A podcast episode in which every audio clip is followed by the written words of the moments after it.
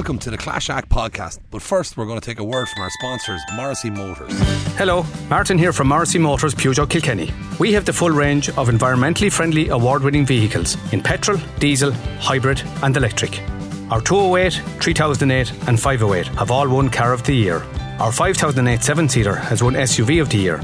And not forgetting Ireland's best selling commercial, the award winning partner van. That's five in a row, Martin. It is, Brian. That's impressive. Contact the lads in Morrissey Motors, Waterford Road, Kilkenny today. And you're very welcome to this week's edition of the Clash Act podcast with myself, Eddie Scally, in the hot seat as always.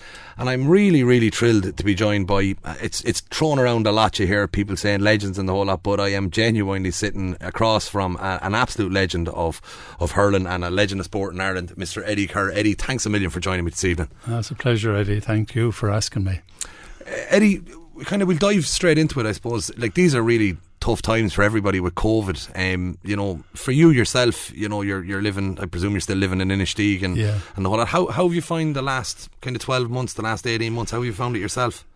Not too bad, Eddie. Now it was tough, uh, I have to say, but uh, we're lucky, I suppose. Uh, we're in a rural area we have a big garden at home and you can walk around. And then we have Woodstock near us for walking. Uh, so during, now it's obviously getting much better now, but during the tough times, uh, we were very busy in the garden. Where uh, we sort of restored it to what it was one time. It had gone fairly wild, but um, and then, as I said, Woodstock. But you'd missed. Uh, association with friends and the, the, old golf and all that sort of stuff, and, and obviously the matches, you know. But uh, hopefully, we're on the right side of it now. Um, is it a time like that that you'd nearly when these things happen, you kind of reevaluate everything. You look at, you know, what you were doing and maybe thinking, was I wasting loads of time here? You know, you know that type of way. You, you know, have you found new passions, say, for you know, in, in different things that you've done over the last couple of months? Is there stuff that you've said, Jesus, I probably should have focused more on that in the last number of years? You know. Well, I suppose I, I got a bit better on the technology anyway, and, and operating computers and televisions and music and all that sort of stuff. You know, um, um, uh, I'm love music as well as the games, and I, am in the choirs at home and that, and we miss that as well. But uh, I was able to listen to a lot more music, and you know, from that point of view, it kept things going for us.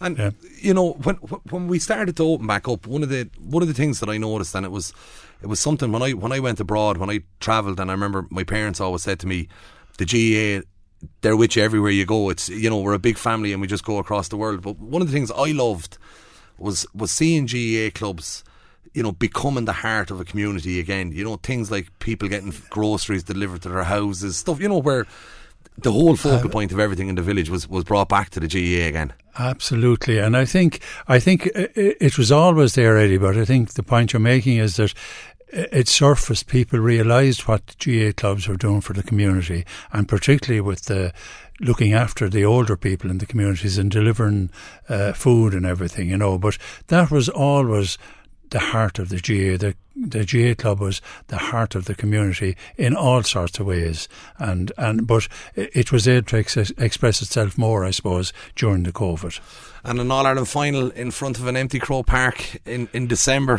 How, how, how did that feel? Oh, it didn't feel great now, you know. Um, uh, you'd sort of miss the buzz and you'd miss the crowds and uh, even the build up, like everything was sort of rushed. Even at the moment, like uh, I know we'd probably be talking about the current situation, but everything is coming so quickly, whereas there was always a gap that you could savour the last match and maybe build up to the next match, but that isn't there it wasn't there uh, for last year and it's not there this year. But hopefully we're getting back to the right side of things. And like, would it make a huge difference? I, am kind of in my own head. I'm wondering. I've never played in an All Ireland final. You've played in many All Ireland finals, but would would playing in an empty stadium make a huge difference to the players in comparison? Like, I, I don't even know how to word it, but mm. do, do, do, do you play nearly harder in front of a massive audience driving you on, or do you think? I, I don't mean to take away from last year's All Ireland yeah. final, but it, it, it, didn't feel the same watching it. The, the, I don't know why, how no, even the, the crowd definitely Eddie makes a difference. You know, uh, you know, even I know the the players will tell you that have run out in Croke Park on All Ireland Day, and to hear the buzz of the crowd and the atmosphere, you know, that inspired uh, hurlers to give it their very best. Now, some some players weren't able to cope with it. You know, there's there's a balance there, but overall, and particularly then in the middle of a game, if a team starts coming back, you know, if you if you're behind and start coming back, the crowd behind you gives you a great lift, you know, and and spurs you on to greater things kind of just gives you that little bit of a jolt when yeah, you when you see yeah, it coming. Yeah. And and for yourself, Eddie, you know, growing up, I'm going to take you back to when you were uh, a, a young man and, and someone handed you a, a, lump of wood and said, "Here, hit hit a ball with this and see how you get on." Like when you think back to then, like, can you remember, you know, what was the start of it? Was it basically everybody in the village was playing hurling, so you picked up the hurling blade, or how how did it start for you? Well, it was simple, really. I suppose at three or four, I remember um, we lived uh, beside a family, uh, and there was three brothers, Ryan brothers, um, Michael, Jim, and Ollie, and their father. I think uh, hurling wasn't great tradition in Inistioge, uh, you know, uh, before that era, we'll say, but um, their father was big into hurling, and he had them hurling, and, and our backyard joined theirs, and I could hear this racket going on with uh, um, fellas hitting, you know, with sticks, whatever they were, and eventually I got to join them, and then some of the lads around the the square in Inistioge. I don't know if you're familiar with yeah. the square in Inistioge. That was our Croke Park as we were young young guys. And then we used to go out there and, you know, there was Pat Hogan, David Dwyer, uh, Marty Culleton, you know, all, all, these guys joining us then, and we used to have great games there. And I also remember uh, when I started off, uh, because there was no coaching, formal coaching at the time. Uh, when I was maybe three or four, I was holding the hurley wrong, you know, from uh, for right-handed player. I was hitting, holding it like a hockey stick or a golf stick. And I remember you talk about the older guys. There's a father, Michael Noonan, who's up in uh, Portarlington at the moment, um, and uh, Jimmy Phelan, they used to come along and say, "No, you're hur- you're holding the hurley the wrong way. You should have your right hand on top." And we tried that and we couldn't manage it. And when they were gone, we'd change back. But eventually we got used to it. So that was sort of very early positive coaching for young players that the older guys were doing. So we had great games out on the square for years and years until we then going to school. Um, we had Martin Welsh as our teacher, and there was great work done in the schools league that time, which was there was just the under fourteen that time, and there was a number of. Uh, teachers doing great work. There was Peller Laughlin, Thomas Down, McMoore Moore in Graiguenamanagh, and we used to have games uh, against one another and and then uh, obviously take part in the uh, county championships, you know, under 14. And when you were when you were twelve or thirteen, I've I've a twelve year old boy at home, and I'd often hear him in the garden. He'd be playing with his friends when he catches the ball and turns right, and you'd hear him. He'd be, he's TJ Reid, you know, yeah, he's, yeah. he's letting go, and, and you'd hear the other young lads in there, Kyle Hayes or their Keane uh, Lynches. Who, who were you in your in your in your backyard at that age? Do you, do you remember who was the hurlers that were the star for you? I remember when we used to go out in the square, there was a route. You know, I'm so and so. I always wanted to be Jim Langton. That was my hero at the time. So uh, once everyone agreed who was who, but I was Jim Langton anyway. Some guys would be Christy Ring, some guys would be Jack Mulcahy. You know, of they would have been the 1947 All Ireland winning team. Paddy Grace, you know, uh, Terry Leahy, that gang uh, of players. They were the ones we would have looked up to. And then, kind of at 13 or 14, you, you, you go from Inistioge into into St Kieran's College, mm. which you know now today it's it's it's just seen as a I suppose it's it's it's the trinity of hurling. You know, every it it seems to be producing hurlers after hurlers. But but back when you started in in in in, in St Kieran's College, it's something that I've I've read many times was the influence of of of Father Maher in school. C- can you can you give me a little bit of, of, of, of how that worked or what way it was in school? I know he was a maths teacher for you as well. Yeah. Uh, well, the first my first year in Kieran's, the hurling had gone down very much for the couple of years before that, and I remember um, someone saying to me that there's a, a priest coming next year who's very good at coaching hurling. He's done great work in Dublin. Um, with um, what was a club in Dublin in Crumlin, uh, the Achill and Bernie Bootman played with them anyway. But he was coming back to St. Kieran's anyway. And that was my first experience with Father Tommy Maher. He, he came in in my second year. Now, uh, people won't realise it now, or younger people won't realise it, but he revolutionised the whole game of hurling, the way to be played. Uh, things that are done normally now, like um, examining all the skills of the game, he had those all documented. He had ways developed, like uh, routines and stuff, to develop all those skills. And he had analysed, you know, and then when we were playing later on, he'd analysed the opposition and, um, you know, tell us how to play and uh, it is something that maybe is taken for granted. But before that, I just turned back the page a little bit. There was very little of that. People just went out. Training consisted of backs and forwards and a couple of rounds of the field, and that was it, you know. But he had every skill, and, and he had the the routines developed to, to try and perfect those skills.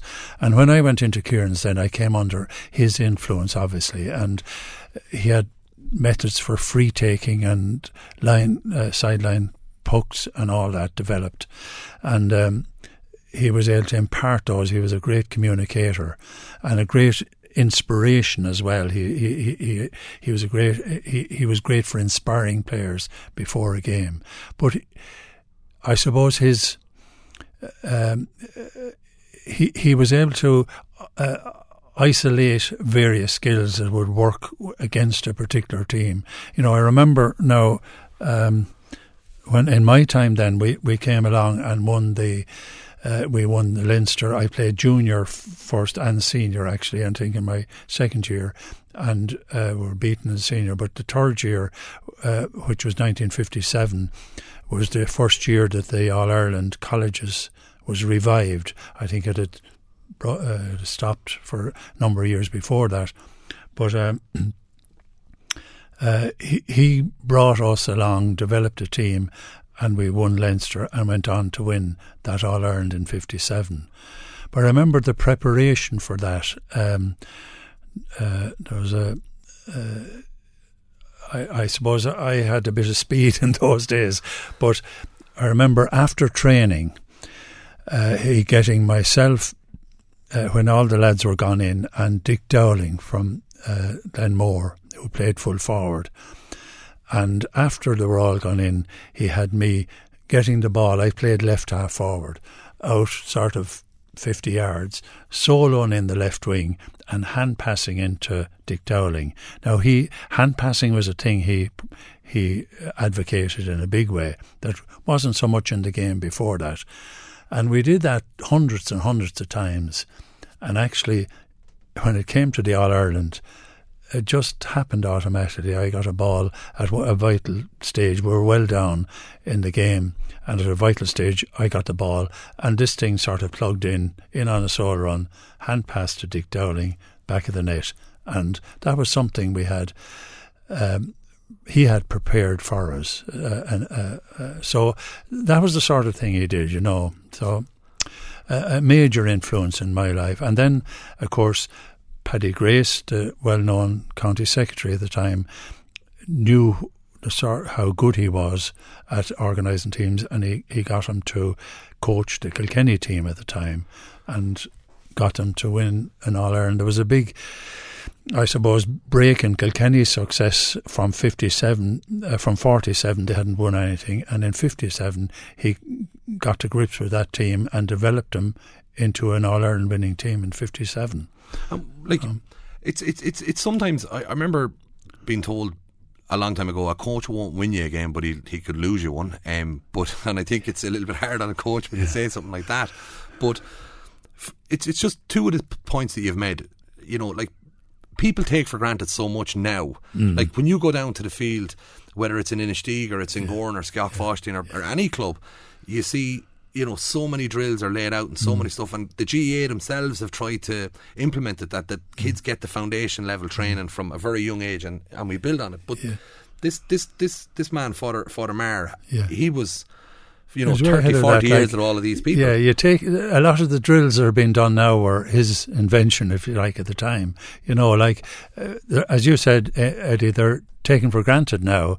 But if you twist back the clock, they were they were initiated by Father Tommy Maher at the time, and I remember um, watching. I remember we, I was on the minor team in '57, and um, I remember uh, we were in Nolan Park. We weren't the seniors were training, and they were down in the corner of the field. And the selectors at the time were laughing. He's down there showing them how to hand pass a ball. Now they were saying, "What the hell is this all about?" You know, uh, and uh, he, he was very keen on the hand pass, obviously as a as a ploy when you're stuck, like you know, when you're being marked closely or whatever. And and he was again the first, if you like, to develop that that skill in the game, the the proper use of the hand pass. No, it's it's it, like it, when I was looking in and kind of doing a bit of reading up and studying and looking back, it was the name that cropped up a lot, and I was I was thrilled to read that he was he's from Gowran originally. Yeah. Um. So obviously Gowran has continued Oh, yeah. to produce uh, greats, so it, it Yes. is nice, and obviously. DJ and Charlie, Pat, and the rest of them are keeping uh, the tradition going there. But yeah. I just, I just want to touch on, on something, and we go off Father Maher for a few minutes because obviously he's he's had a massive influence in, in your Mm. whole career. But just just when you mentioned the minors, um, you were in with the Kilkenny minor team. You had four years, I think, four four seasons at minor for Kilkenny. Yeah, I, I, I was a sub on, I'd say, the first, The first year. year, yeah. yeah, I got a Leinster medal that year, but beaten in the All Ireland. Uh, so I had three years then, and beaten in all, well, beaten in. Uh, uh, in the semi-final in '58, and were beaten in '57 in the final, and '59 in the final. So um, I, I came out of it all without without a, a minor medal, um, which is a pity. But they were all close; like we could have won any of them, you know. But just just on the on the on the minor thing, it's just because I'll, I'll jump off and we'll Mm. come back to it. But it's just one of the things that it's it's it's a, it's something I can't get my head around. I, I was lucky enough to go to the this year's minor All Ireland final, which was last year's minor All Ireland final played this year between Galway and Kilkenny, and it was a brilliant game. Like it really was. And I, I was watching the game, and afterwards I was with Adrian Ronan watching it, and we, we, we chatted through the game, and I, and I really enjoyed it. I thought it was a really good battle, and two teams, and either team could have won. It was Kilkenny were unlucky to come out on the wrong side of it. I think Galway probably deserved it on the edge. But on the way home, I rang one of my friends, and I just said to him, "Did you watch the game on, on TG Ceathair?" And he said, "I did." And I said, "It was." I said, "That's the best minor match I've seen in a few years." And uh, he said, "Yeah." He said because they're all a year older. He said they're they're 18. He said you're you're watching now 17 year olds in minor grades, right? And and I just wonder it was kind of it's two sides to it. Number one is you were allowed to play minor at, at 14 or 15 for Kilkenny, and th- th- to me now you're not allowed to. If you know, regardless of whether you're good enough, you're just not allowed to play at that grade. And the second question I'd ask is. Have we made a little bit of a mistake taking the minor from under 18 to under 17? Or, or, or you know, is that something that the GAA should maybe look at? I think they have to look at it, Eddie. I think it was a stupid move now, to be honest. You know, um, uh, there's an awful difference, like between 17 and 18 year olds, and as well as that, the under 21, under 20. Like I don't know what they were thinking of, but um, I, I would love to see it, and I think I hope that enough people will talk about it that they will re- revert back to minors under 18 and under 21. It was a far better setup for and and for the development of young people. I know you said I played younger. I suppose I was a bit bigger and a bit faster at the time, or whatever. But and maybe there, there wasn't enough comp- uh, as much competition as there is now. But um, I still think like that. It's much better to have um, uh, the level at under eighteen. at under 18 you you, Yeah. you you can see the the, the differences in them games yeah, and yeah. like I know some people will probably listen to this and they'll think that the two of us are mad saying that there's a massive difference Mm. in 17 and 18 but from an actual physical development there is a, There is a huge is. difference Absolutely, yeah, yeah. in, in in your last minor All Ireland final I know it's it's it's it's probably everyone tells me any really successful sports star tells me you always remember the defeats better than the wins you know so I'm sure it's it's it's something that pains you that you don't have a, a minor All Ireland medal with Kilkenny Yeah, um, I know it was uh, the old enemy tip, um, where I have some good friends still in that from that team. But um, Tip beat a, a, goal in the last minute. You know, we were, were leading. And uh, I know the thing that I remember most about it is that we were leading. I think we are leading by possibly five, four or five points. But um, there was a, a sideline ball which should have been a Kilkenny one that that was awarded to Tipperary, and I knew the the umpire in later life, and I, I, I reminded him about it several times. Um, but he was a Dublin man. But um, the, the, sideline ball went was given to Tipperary, and it went in, and it ended up as a goal, which won the game for them, and that sort of thing sticks in your mind. But look, you move on. Like uh, after that match, then I was very lucky to have been brought on the panel for, as as you probably know, Eddie, the senior game that day was a draw between Kilkenny and Waterford, 59, and the replay was on the 4th of October. And uh, when, uh, back in training, I was asked to come into training with the seniors. And like, I, I, I, I did notice, and I, and I, and it was the first thing that struck me was right. The full time whistle goes in the minor All Ireland final. You're devastated you go out, then you watch the senior All Ireland final, the game's ending in a draw. But you're watching your the people that you're really looking up to, the guys that you could only dream that someday that'll be mm. me. And then you find out in the next day or two that someday is now, and, and, and, and you're calling to go and train with the, the, the, senior team to get ready for an All Ireland final. Can you can you remember what that was I like? sure do. Uh, like I remember um, Paddy Grace getting on to me.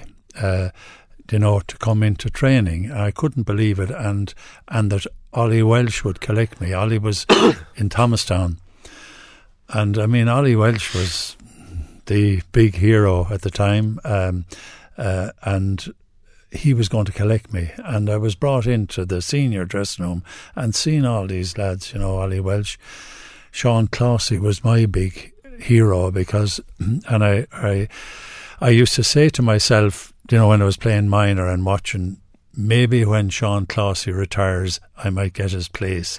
That was my dream at the time. But I never thought that I'd be actually playing with him and played with him until 1963 when he re- retired. But it was a big thing to come in, and I was obviously in awe of all these guys, you know, the, at the time, you know, Paddy Buggy, Johnny McGovern, you know, all those names were ringing in my head, and here I was uh, sitting in the dressing room with them. And Father Tommy was involved. He was with yeah. the team as well. So that obviously for you, it must have been great to have him there. I, I suppose he would have had a, a, comforting arm around your shoulder to keep oh. you. On, on, on the straight and narrow and keep you uh, going right. Absolutely, you know, and uh, he was always great rewards and encouragement. I remember before that final, that replay uh, in '59, um, there was doubt. Johnny McGovern was injured in the in the drawn match, and there was doubt about whether he'd be fit. And uh, it was decided to start him, which they did. But Father Maher came to me during the week and said, uh, "We don't know whether Johnny McGovern will last the game, but if he's injured, you are going to be coming in, so be ready for it." You know, so and and you know he encouraged me then up to the match. And, and, and on the day of the match, you didn't get to, to sit on your bum for too long. I think he, he came off injured after ten or twelve minutes, was yeah, it? Yeah, yeah, yeah. And and here I was in an All Ireland senior final. uh, yeah, it was it was. Um, it was, uh, uh, you know, one of these experiences, you know, that that obviously live with you. I, I can't remember. I remember I did get to score two points, I think, in the second half, but it took me a while to tune into what was happening all around me, you know, and I hadn't played really with I had played uh, two matches before it actually uh, in the meantime there was a Walsh Cup match against Dublin and there was a I'm not sure was it a Walsh Cup or Oireachtas against Wexford they were between the draw yeah. match and the final so I did get to play with the lads but um, you know, Father Maher's influence was beginning to. I, I was used to playing with his coach teams in Kieran's College, and the the senior team were beginning to get into that mode. So I was able to work with them very very nicely. But like Eddie, the the, the three things I'd ask, you know, in that game, right? You've played in the minor All Ireland final a couple of weeks beforehand. As anyone knows that's been to an All Ireland final, the last maybe ten minutes of a minor All Ireland final Croke Park is starting to fill up, but it's not full. It's mm. it's it's only starting, and I'm sure that was the same back then. The the, the speed and sheer physicality of a senior All Ireland final in comparison to a minor All Ireland final, and, and and I know the Oireachtas game and the Walsh Cup games. There's no way on earth the intensity is going to be anything like it. Like, mm. I mean, the first couple of balls that was put into you, I mean, the belts must have been it must it must have been fairly harrowing. Like, well, I suppose it was a different game, and that was times it was probably more physical. But uh, it's funny, I don't remember. You know, getting any belts or anything like that. You know, in a match you don't. But um, I was probably fairly, for my age, I was probably big at the time physically, and I had great speed at the time, which which um, stood to me, you know. And you know, I was uh, when I my skill level was very high, you know, when I I found it nice when I touched the ball with the hurl to get it into my hand. So uh, you know. Um, I, I wasn't in awe of the occasion. I don't think so. Uh, you know, uh, it was a wonderful honour. But uh, you know, once I got into it, then this is a match we had to try and win. But as you know, we were beaten in that as well. Yeah, but it's it, it's still you know like because people. I think sometimes people see what the finished product and to see what happened, and, and I and I just think it's when when I read about that and it kind of because when I spoke to some people and I was talking to different lads and I was saying I was delighted I was going to get to sit down and have a chat with. And there was a, a really good friend of mine, uh, Michael Murphy in Wexford. He used to teach down in Flannan's and Ennis, and he was he was in uh, De, um, and Waterford teaching as well an absolute gentleman, and he said to me, "Oh, Eddie Keher and Michael now was of a certain vintage," and he said, "My favourite hurler of all time, you know, bar none." And mm. he started saying to me about different things, but the biggest one for him was, you know, how quickly you were able to adapt from playing at minor to just seamlessly falling into a Kilkenny senior hurling team. But what I wanted to know was the the foundation. There was loads of work put into creating this. It wasn't something that just happened overnight, but. Mm-hmm. We, we, will skip on a couple of years, Eddie. Eddie um, you know, obviously Father Maher's had a, a huge bearing with Kilkenny hurling. The Kilkenny hurling team is starting to really start to thrive and, and to mm. kick on. You picked up six All Ireland medals um, on the field of play with Kilkenny. Mm. You know, without going into any specifics and saying to you, oh, this one or that one, mm. like, was there games for you that, that stood out? You know, there's, there's, there's games there where you've thrown up on merciful scores. I think Nicky English only beat your record for the most scores in an All Ireland final maybe 20 years ago. Mm. I think that's. Yeah. I think you got 211 or something. And does that sound right? Uh, I think I got 211. I think he got 212. Yeah, something along them lines. You, know, you didn't beat by much now, you know. But yeah. like, is it a game like that that that stands out to you as a game that you'll never forget, or was there any certain games that you can tell me that saying, you know, that game or this game? Uh, it's, it's, very hard, Eddie. Uh, you know, I think you mentioned earlier that the games you were beaten, sometimes you remember more about them. But there's just little snapshots in these games. You know, I, I think I was a quality I suppose I had to some degree was uh, being able to focus on what was ahead. I was always looking forward, you know uh, to this game we're going to play and we're going to have to win this, you know. And if you won or were beaten, it was the next game. You didn't sort of dwell on what happened. It's only when you retire and everything and things start coming up like scoring records and all that sort of stuff, it's only much later that they come into play. But it was all about playing the game and trying to win it and see what we did wrong the day we were beaten and, and, and how can we correct that and how can we win the next game. So, but as regards games, um, um, I, I, I, you know, I do remember snapshots, I suppose, of various games, but um, sometimes you're asked what's the, you know, what's the All Ireland you favour most, and it's very hard to do that. But the first one for me was 63 against Waterford, and I do remember a lot of aspects of that. Uh, and then um, for the Rower Inistioge won the county championship in 1968, which was a big thing. It's the one and only senior championship. But that resulted uh, in that I was had the honour of being captain uh, for Kilkenny in '69, which we won, and and that stands out obviously to be have the honour of captaining a Kilkenny team to a winning to uh, All Ireland, I, and I suppose the, the game that was probably the most uh, the game that had everything, I suppose, uh, was the 1972 All Ireland when we beat Cork, as it happens, uh, having been down eight or nine points with 15 minutes to go or something like that, uh, and a great comeback from Kilkenny. So they're, they're the games that sort of stand out for me. And I, I, I, definitely hope you don't take this the wrong way now because I, I, one of the one of the things that we were when we when we were we were discussing yeah at, at length was it, it was said to me that Eddie Eddie Keher's ability to not get overly emotional in games now you, you know as in he didn't go you know there was no fist pumps up to the crowd there was no it was it was a solid focus it was it was a talent that you had now not many you know players can do that. Yeah. But it was one of the things that it was it was said to me was that you know like literally that you, you you know in a game you didn't allow the game to kind of overtake you. You you played the game. Was that something that you had to train at? Is it something that people have said to you in the past or is it something you knew about yourself? Yeah I, I maybe it's just just the way I'm made up you know but I, I had a good ability to focus you know and as as I think I might have referred to earlier it was always the next ball or the next score or the next match.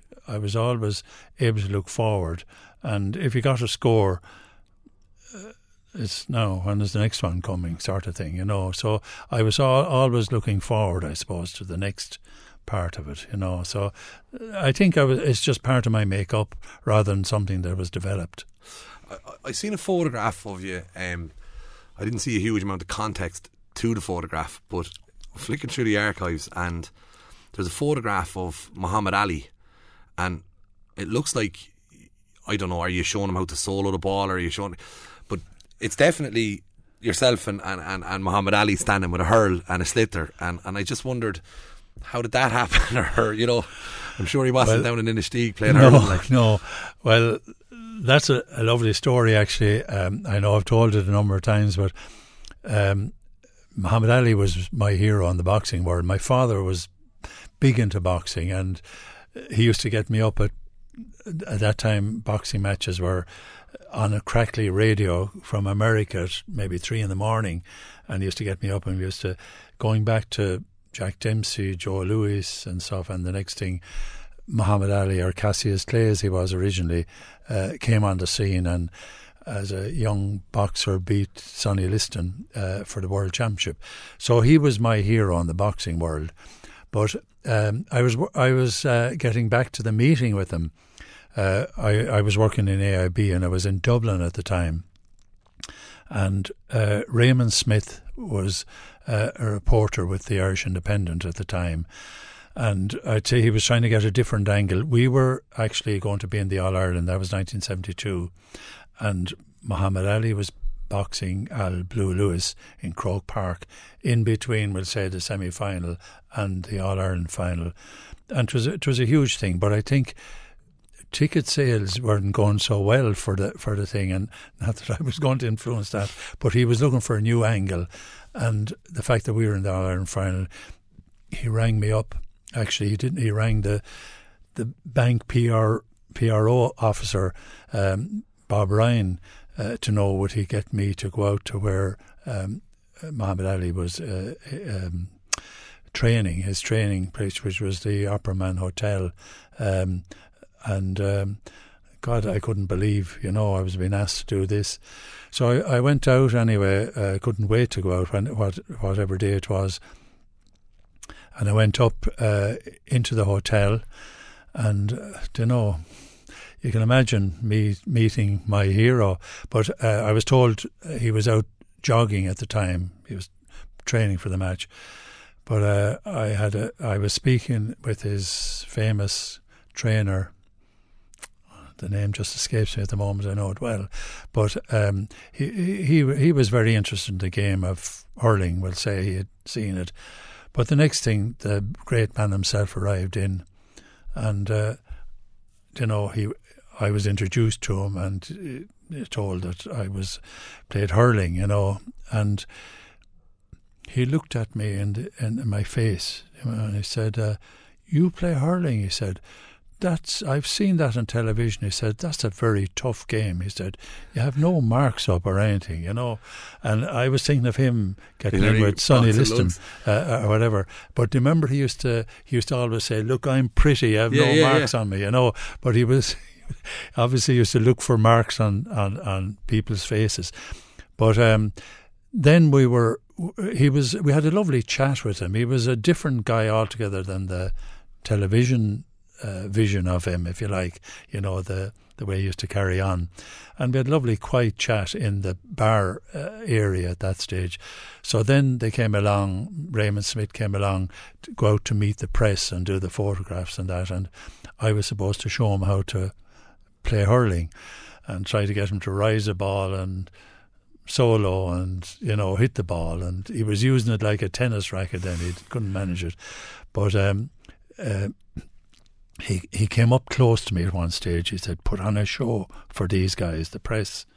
And and then he started fencing with me with the hurl and started trying to hit me on the head with it, and I was minding myself. So that was the experience, but it was a, it was a wonderful experience that I'll never forget. Like when you said at the stage, the stage, uh, a stage is probably the wrong word, but the, the, the public vision of Muhammad Ali was a very kind of cocky, type yeah. of nearly arrogant, and yeah. do that. But the real version of Muhammad Ali, in your experience, was a, was a very different kind of very nice human person. Yeah, very nice human person, very interested and very interested in you know in in the game of hurling. You know, from as long as we had to talk about it.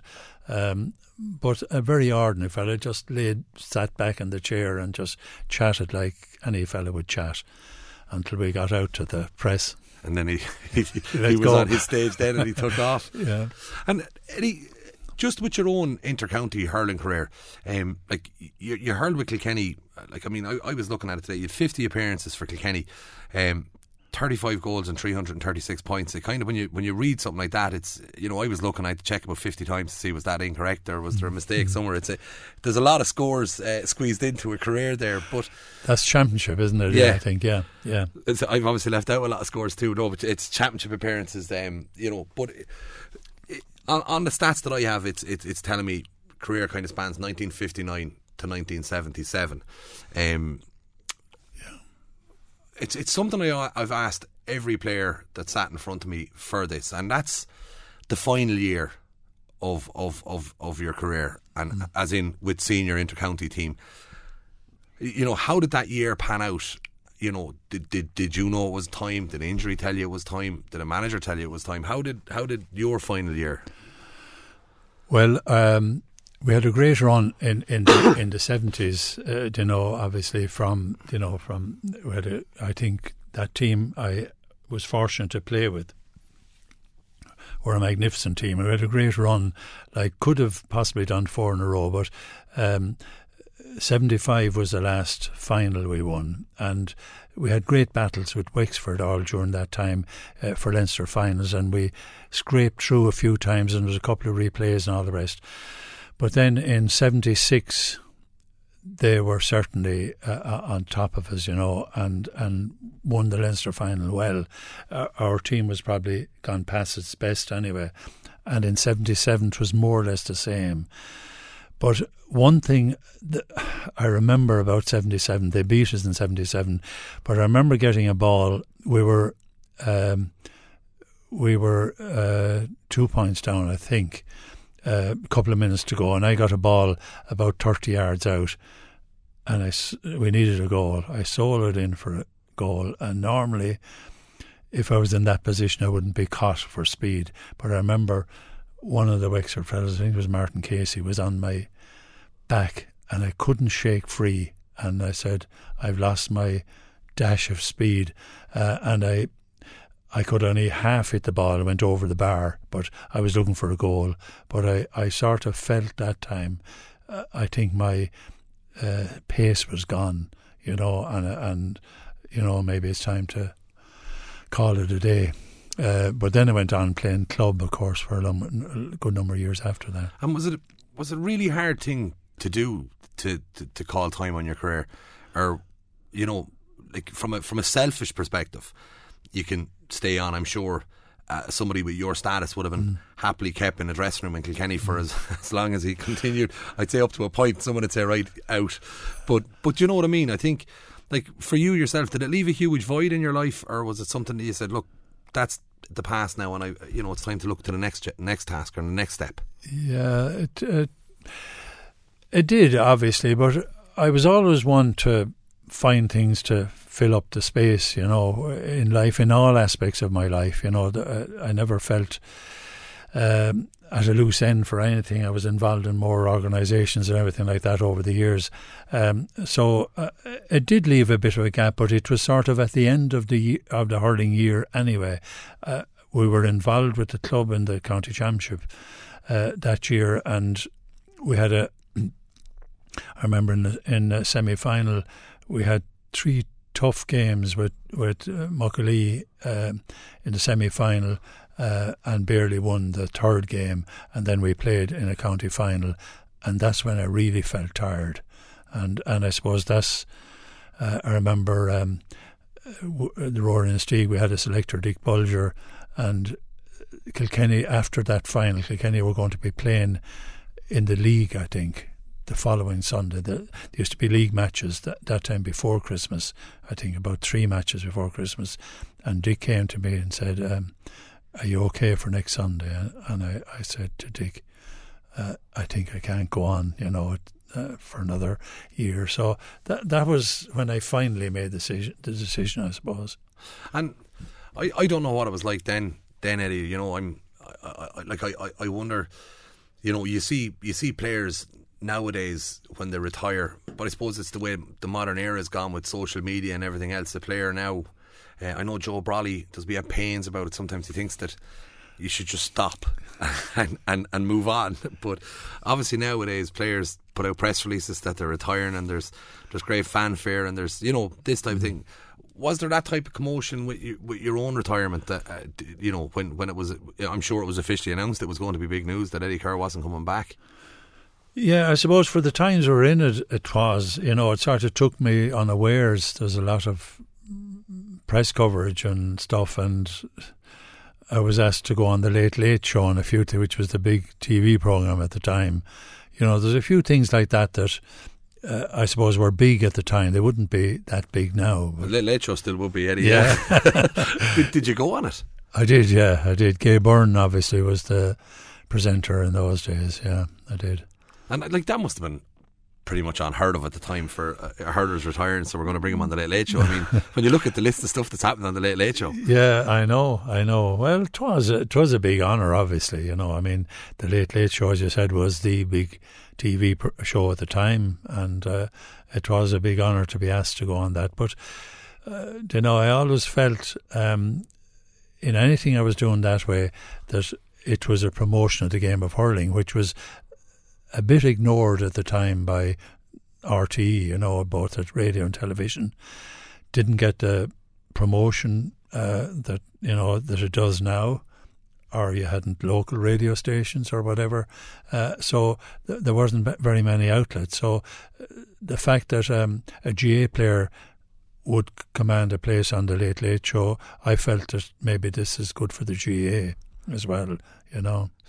Kind of massive ambassadorial role that mm. you're coming in there to, yeah, to promote yeah. our games. But probably looking at it now, you know, we're it is it is a, in a much better place for the men's side of the game. Yes the, the, the ladies' side of the game or, or Camogie side of the game, the ladies' football, mm. they need to now uh, probably get the same level of push, do they? They do, but it's coming very good now at the moment. There's great promotion uh, and great reporting. Um, on both radio, television, and the newspapers uh, for Camogie and for ladies football, and I think they're great games. Uh, in in in many ways, ladies football I think is better than than the men's football at the moment. And Camogie, some great Camogie matches too, and great players. And uh, sometimes I enjoy Camogie better than the hurling matches.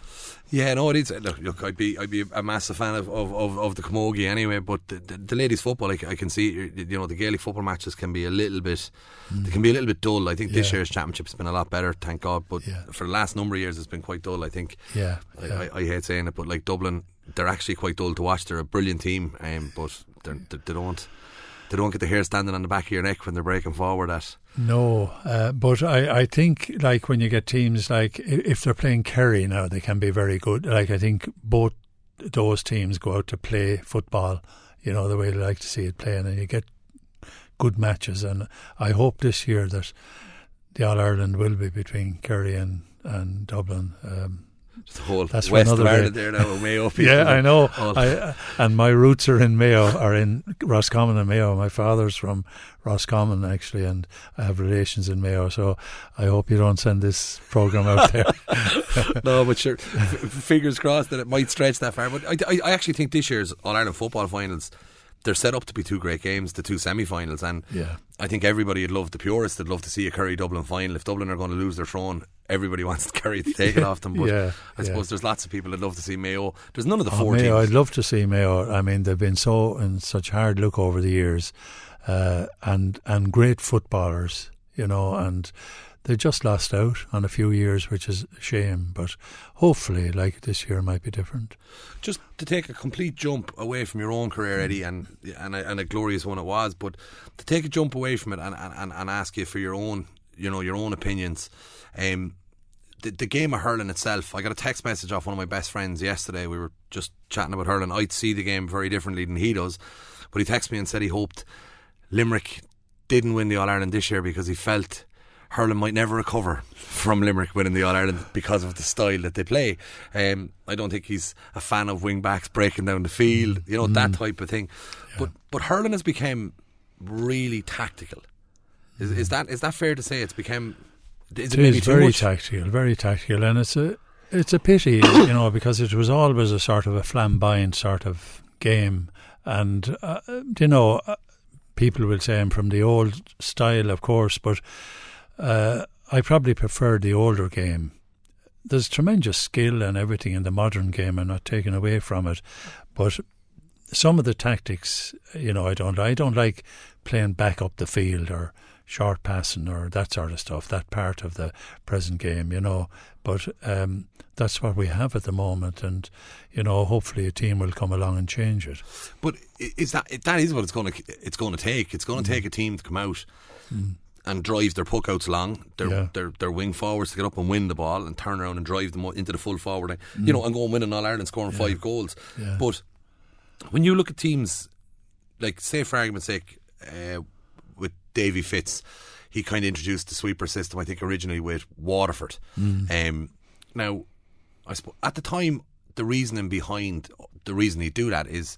Like I don't know, he didn't tell me this, but I'm I'm sure you see a weakness in your back line and you have to put an extra back back there because the, you're a little bit porous. That's the reason you put a sweeper in. Uh, you know, it, it it makes sense. But f- doing something like that, like when you're sitting and I'm watching a match and you see a team playing with a seventh defender, is that something that you'd look at and it's you know that just makes your head want to just explode? Yeah, I never liked that system. I, think as a sort of a, a a negative, you know, you're sort of being beaten before you start because either the opposition forwards are too strong and they have to put someone an extra player back. So it's I I would reckon it's very hard to win a match playing in uh, playing that way. So um, I would like I, I hope a team doesn't win playing that way or everyone they're trying to do it at the moment even in club level and it's terrible to watch. So I, I hope some team just plays the orthodox way and keep keeps winning all Irelands. And, and and just with Limerick's team at the moment, because I- think it's I think it's fair to say that Limerick are, you know, on paper they're probably a little bit ahead of the rest of the curve, Mm. Yeah. but but their style of play as well. Um, you know, it was it was something I I was widely criticising last year, in the sense that I felt that they were they were way ahead of most of the teams they played, but if you remember the Kilkenny team, say 15 years ago when they were flying, they were murdering teams, but they were burying goals, goals, drive it in low to the full forward and get them on it. Limerick were happy to knock over 35 points. I remember watching one game, and I don't think Limerick attempted to score a goal in the game. They were just, you know, is it, is it a part of the game? If Limerick continue to win by just popping points over the bar and the whole lot, are, are we at risk of losing that that style? Well, I think teams will just have to come and counteract that. Like Limerick, uh, um, they play like they work the ball from the full back line, actually half back line, and they, they they do either of two things. Then they pop it over the bar from seventy yards from centre field or whatever, or the wing backs, or else they hit a diagonal ball into the two corner forwards, and they they are good. They are out first to the ball, and they're very good to pop over the points. So you're right, Eddie. It is points they're scoring mostly. Now that doesn't say they can't get goals as well as we found out to our cost. You know they. Um, uh, they, they can get the goals, but I, it appears that their main focus is winning on points. Yeah, it's it's, it's like because I wondered, you know, if you have a team that you're training and you're focusing and pushing everything on points, points, points, points, points. I, I wondered what had happened in the day when you're five points down with two minutes to go and all your focus has been on getting points from 60 and 70 yards and then you realise oh god but then mm. in the Tipperary game in the in the Munster final when Limerick looked like the chips were down you know, Kyle Hayes caught up a ball at wing back. And, and, and drove the length of the field and, and scored a goal. Now I would question where was, where was every Tipperary defender, yeah, yeah. but mm. it, you know that, that they are capable of doing it. But it's it's just, do you think that the game has been now, I'm not blaming the Sunday game mm, for this, mm, right? Mm. But is the game being over analysed? And what's happening then is managers are then going back looking at all it. There's reams of paper in front of management teams, and they're coming up with, like, if you were playing today, mm. to be a sweeper put in front of you to stop mm. the ball going into you. You know, this type of thing. And it's, mm. is the game being just too overanalyzed and it's I, just not let them out and play? I think so. And you have all these boards, and, you know, I, I think it might take, I think it has to take the spontaneity out of the game. Uh, to some degree, uh, and you know it's very hard to be critical in a way like Limerick are a very successful team and they they're very very good and will take beating probably this year and maybe for a couple of years to come. But they are a very good team. But I, I certainly agree. I don't like the over analysis, but if it starts winning games for teams, everyone's going to be at it, you know. But like as we saw, the the board is out for the water break and everything, you know. As, I don't know what goes on on the board that they're showing, but uh, it's there anyway. But uh, I'd hate to play under that, you know, that if so and so gets the ball, you know. Uh, I think in our time, and I hate saying that because people say oh, you're way back in the past, but you sort of learn to know when you saw when I saw Pat Henderson getting the ball, I knew what was going to happen, and I was hopefully in the position uh, uh, to pick it up then, you know, uh, or what he was going to do with the ball, or you knew your own players, but you didn't. No one got on a board and said, "Look, Pat Henderson, when you get that ball now, you hit it diagonally up to me in the corner or whatever." That never happened you know. But it was done instinctively, or you know, from playing together with. And it's, it's, it's you, you're at risk of losing that type of thing if if, yeah. if, if we keep pushing yeah, it, that it becomes push, like yeah, a computer game. I mean, if you have to think, I always said, if you have to think in hurling, you're you're bet. You know, it has to. You have to play by instinct, really. You know, you don't have time to think uh, at the speed of the game. Uh, what is the trainer told me to do now in this ball game? You know, uh, it has to come uh, naturally, naturally like just, you, just yeah, happen yeah. for you. Just on the water break when you when you when you threw it in there, like I, I've yet to meet somebody that thinks that the water breaks are helping the game in any way. I, I know they were brought in for a COVID reason, um, but I've been at hundreds of matches now, and it's not like if you're thirsty on the field, we don't say to you, know, three minutes now and you can get your water break. The water bottles are going in and out. Um, you know, they're they're there. We've them labelled, but is it just a nonsense now at this stage? The water break is it just like a, a quarter now American football? Absolute nonsense. I, I, I mean, like I said, I've seen it as well. Like, I mean, uh, someone gets injured, there's coming in with a bottle and they're giving it to him or whatever, or they throw it in from the sideline. I think you know, I think uh, it's terrible break up in the momentum of a team, you know, to have this break in the middle. I hope they dispense with that sooner rather than later. Yeah, it's it's like like I'm I'm actually confused by it, and I've what I've tried to do. I, like I'm training a team myself, and what I've tried to do a couple of times is when the referee blows the whistle, I don't bring my goalkeeper back in for the water break. If we've the ball, my yeah. goalkeeper knows you stay in that goal. Yeah. When the referee blows the whistle, my team sprint back out and my goalkeeper drives that puck out as quick down the field as he can. So when there's another mm. team on the other side of the field with a tactics board, we're yeah. rifling the ball into the back of the net. Yeah. Now, yeah. I seen it happening in a club match up the country and the goal stood. When I tried it in Kilkenny, the referee blew it and told me I had to wait for the other team to come back out in the ah, field. But yeah. like it, it is just one minute. Like I mean, what mm. can you do in one minute? You barely have enough time to get off the field, get a drink of water, and get back on. Stupid. I, you know, there's so many things like that int- have been introduced to hurling that are an irritant, really, you know, and that's certainly one of them. into the the, the refereeing things, I just because it's it's something I want to go on to before I speak to about this weekend's games. But there, has been massive controversy. Um, James Owens, fella I know very well and a, and a lad I've a lot of time for, but the penalty decision he gave earlier in the year, you know, to the letter of the law, maybe, you know, he could have an argument that you know it, it was in the if you if you read the law and you take it as black and white, it's it's a penalty. But when you actually look at the decision based on where the foul was committed and the outcome of what that foul was, which was this guy getting sin bin for 10 minutes and a, and a player coming across and burying a goal and, and, and, and basically turning the whole game on its head. Like, as a rule, you know, can you see where that came about? Was there cynical fouling? Was it that bad that you were watching games and you were thinking, we really need to address this? It's, it's like wrestling in there.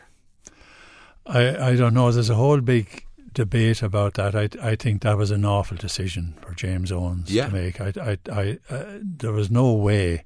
I mean, as far as I know, the rule is if if there's a goal, goal on, goal opportunity. But there yeah. was no way uh, he could have got through for a goal from that position. You know, with the amount of defenders around, it was an awful decision to make. But, but there's you know there's a whole lot of aspects to the game that I, I think. Um, shouldn't be taken into hurling at all. Like I know I'm, I'm ploughing old ground now, but I'm totally against the whole thing of cards, even in hurling. Like hurling uh, nowadays, if if you're if you're fouled, if, if you're foul or fouled, if you're fouled, you get a free, and now up to hundred yards, I'd say, is a point. and that's the penalty. You don't have to show cards for the foul. And if if um, we'll say the there's a back if if if if you're marking me, Eddie, and you're consistently fouling me, and I'm throwing over five or six or seven points from the fouls, that's the penalty against you, and it's up to your manager to whip you off or whatever, you know. And I think the whole ritual of showing cards to players is demeaning to say the least. You know, um, the cards were introduced as far as I know in soccer World Cup in 1970 because of the difficulty with language, obviously, the communication between the referees, and that made sense. But what sense is it? Does it make in hurling? Like uh, a fella gets a, car- a yellow card now, what can he do for the rest of the match? You know, if he fouls in any way, like players should be allowed to contest a 50-50 ball or even a 40-60 ball. And and if they do that now, they're going to get a card. And that's wrong, in my opinion. The penalty is and always was a, f- a free, which was generally a score. And even, um, I think, is in uh, the the whole system of cards has brought a certain amount of cynicism and uh, unsporting behaviour uh, amongst players. There's fellas trying to get fellas carded now, and when you talk about the incident you mentioned there, there's fellas now are going to dive uh, in order to get a fella um, carded, a black card and sin binned, you know. And I don't know what if if a, a forward has gone in with a ball for goal. I don't know what I played forward, but I don't know what a back is supposed to do. Does he stand? If he stands in front of him, your man will dive into him and, and go down and get him uh, get him carded or, or whatever. Free. Yeah, like it's up to my mind. It's up to the forward to find the gap if he's going through, and if he can't find the gap, he's got to lay it off to someone else. So I think the whole it's the whole ritual of showing, uh, like the most important, the most important people in the GAA are the players. It's not Croke Park or committees or referees. The most important people are the players, and they should be treated with respect. And I don't, I, I strongly um, believe that a referee coming and waving a card in front of a player for a, a, small misdemeanor or you know foul that was unintentional is you know in front of his family and fans and uh, everyone else. I think that's totally wrong. And like it's it's very simple. They've made it complicated. if you foul, it's a free against you and probably a score. If you hit a fella deliberately with the hurl, you're off. There's no need to show a card. You just take your name and you're gone. But this ritual, I I'm strongly against. No, and you, you make a, a very fair point on it there, mm. Eddie. It's a, it's a fair point, well made. One of the other things that you did say there was the frees nowadays. You know, anything inside hundred yards, it's probably mm. straight over the bar. Mm. Um, like you've obviously seen hurls, you've seen balls. You know, you were a fine big strap of a man. Um, I've no doubt in my mm. mind you were struggling from 100 yards of frees. Well, I, I tell you, it was a great thing to. Uh, I was talking to Pat Hartigan on yesterday from Limerick, and we're discussing this, and and. Uh, like it was a big thing to score a 70 as it was at that time. You, you know, you needed a, a dry ball and and uh, maybe a little wind with you, you know. But you know, it's, it's sort of it is totally different now, and uh, you know, there's a, there's a lot of discussion about that. Um, I, I, was um, I was I was listening to a discussion with Jack Nicklaus about the golf ball travelling now 400 and whatever yards. And there was a big discussion about, you know, they're going to have to extend the golf courses. And he was listening to this going wrong, you know, and uh, extend. And he said, extend the golf courses. That would cost billions to extend golf courses. And he says, very simple. Just deal with the ball and don't let it travel as far. And the same thing with hurling. You know, uh, you can. Uh, they're not going to be able to extend the, the pitches uh, to cope with that. So you've got to deal with the, the sliotar and, and make sure that that doesn't travel the sort of 100 yards. Yeah, but if you, like, I, I had this discussion a couple of weeks ago and I was told the ball weighs the same. But mm. the problem is the grooves on the ball yeah. are shaved down now right. to nearly like a tennis ball. Yeah. So, and then, like, are the players more conditioned now than they were when you were playing? Are, uh, they, that, are they yeah, that's, as well? That, that is an aspect too. I mean, they are obviously fitter than we were with all the sports science and everything. They are, um, you know, uh, and uh, you know the hurls are different. You know, they're they're everything is different. Like in every game, everything progresses. Someone comes up with a new idea and it works. So, like the the hurls are are different. They're like we used to play with. Uh, 36, 37 inch hurleys. Now they're probably 33, 34 they're playing with, and wider boss, you know, a big boss that you can. Uh, so uh, um, there's there is the, there's the sliotar as you said with the rims, and then the players are probably fitter and better equipment, you know. So that that's all contributing to the distance the ball has been driven. And is it a simple thing that the GAA could turn around and say, look, just add a pound of weight here to this ball? Yeah, I'm not sure whether the weight some the, some expert has to come up and whether they put back the rims or not shave off the rims. But why did they take them off? I don't know. I, I honestly don't know. Uh, it, it's um, it, it's uh, uh, maybe it was to speed speed up the ball or whatever. I don't know, but it's certainly not suitable for for the. But it's, it, it is like I laugh and because I, I look at some of the rules when they come in and I'd read them and the only reason I read them is for comical value. Like I, mm. I, I, look at some of the rules that are made, and I'm like, you know, why why did this? You know, who had that much time to have a conversation about? Um, one of the ones I got was if you're sent off in an All Ireland final, you're not allowed to partake in the celebrations after the game. And I was like, if I get sent off in an All Ireland final with a minute to go and my team win, I'm running back out onto the field. And, of course what referee's going to yeah. tell me to get off the field? Like, I mean, yeah. 20,000 people invading the pitch, it'd be, you know, it'd be, you know, it's, but it's just some of the things that are there. But mm. somebody obviously said, we need to speed up the fastest field game in the world uh, to make it faster. And I, I, I don't know who these people are. It wasn't you anyway. No, no. I, I, I don't want to appear to be critical. I mean, the game is fantastic, uh, you know, and the skill level is fantastic and everything like that. But there is a problem with the distance the ball is travelling, and I, I think there's a committee, and, of course our own Ned Quinn, I think, is uh, chairing that committee, and they're obviously examining the whole thing, and hopefully they'll come up with a, a good solution to it. No, fingers crossed. And that mm. brings us up to the, the, very last thing I want to talk to you about is this weekend's two games. We've two very exciting All Ireland semi-finals to look forward to. Um, up first on Saturday is obviously Waterford against Limerick. Yeah. Um, fair to say that probably early in the year we would have written Waterford off and expected them to limp out of the championship. Um, they've they've they've come back with a bit of fight. They sure have, and they're a brilliant team. Uh, like uh, Waterford are a great hurling county over the years, and it's a shame in a way that uh, they haven't won an All Ireland since the one we're talking about earlier, 59. And they had so many great players, uh, you know, in to me, in some great teams like, you know, the Paul Flynn's, Ken McGrath's, and all those. Uh, um, Tony Browne's never won All Ireland titles, which is a pity. Now, the present team, is, I think, is a super team. Um, and, you know, of any team that have a chance of taking Limerick, I think Waterford have.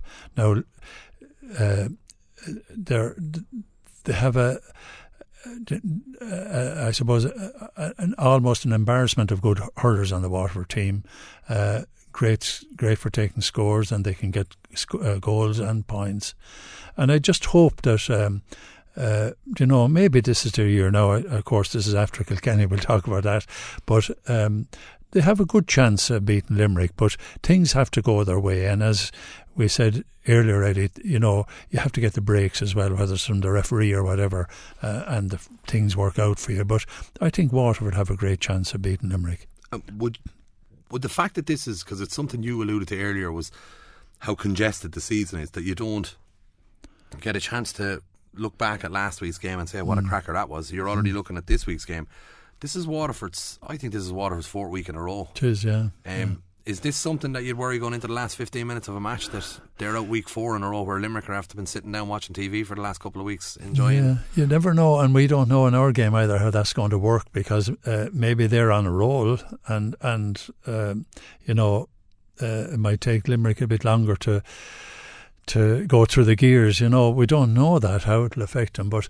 Um, they didn't show any signs, uh, you know, in the in the, the last two games, Waterford of of, of fatigue and all, f- fatigue in the end of the match, you know. So, uh, like, I hope they, they, they can keep it up for one more match, anyway. And so, head head says Limerick, Hearts, Hope, and Waterford. Yeah, yeah, yeah, yeah, yeah. No, two great teams. Limerick are a fantastic team, uh, some great hurlers, but uh, you know, I have a special draw for Waterford.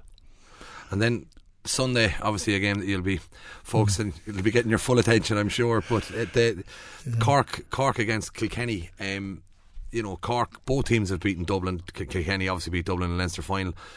I know it's very hard to try and judge. Oh, we beat them by that, mm. and they beat them by this. But looking at the two games, you know, what would your take be? I mean, looking at Cork against Dublin last week, would you be fearful of Cork, or uh, you'd have to be. I think they're. I think Cork are very good. I mean, they've they've been in the doldrums for for for, for Cork for too long. You know, they they.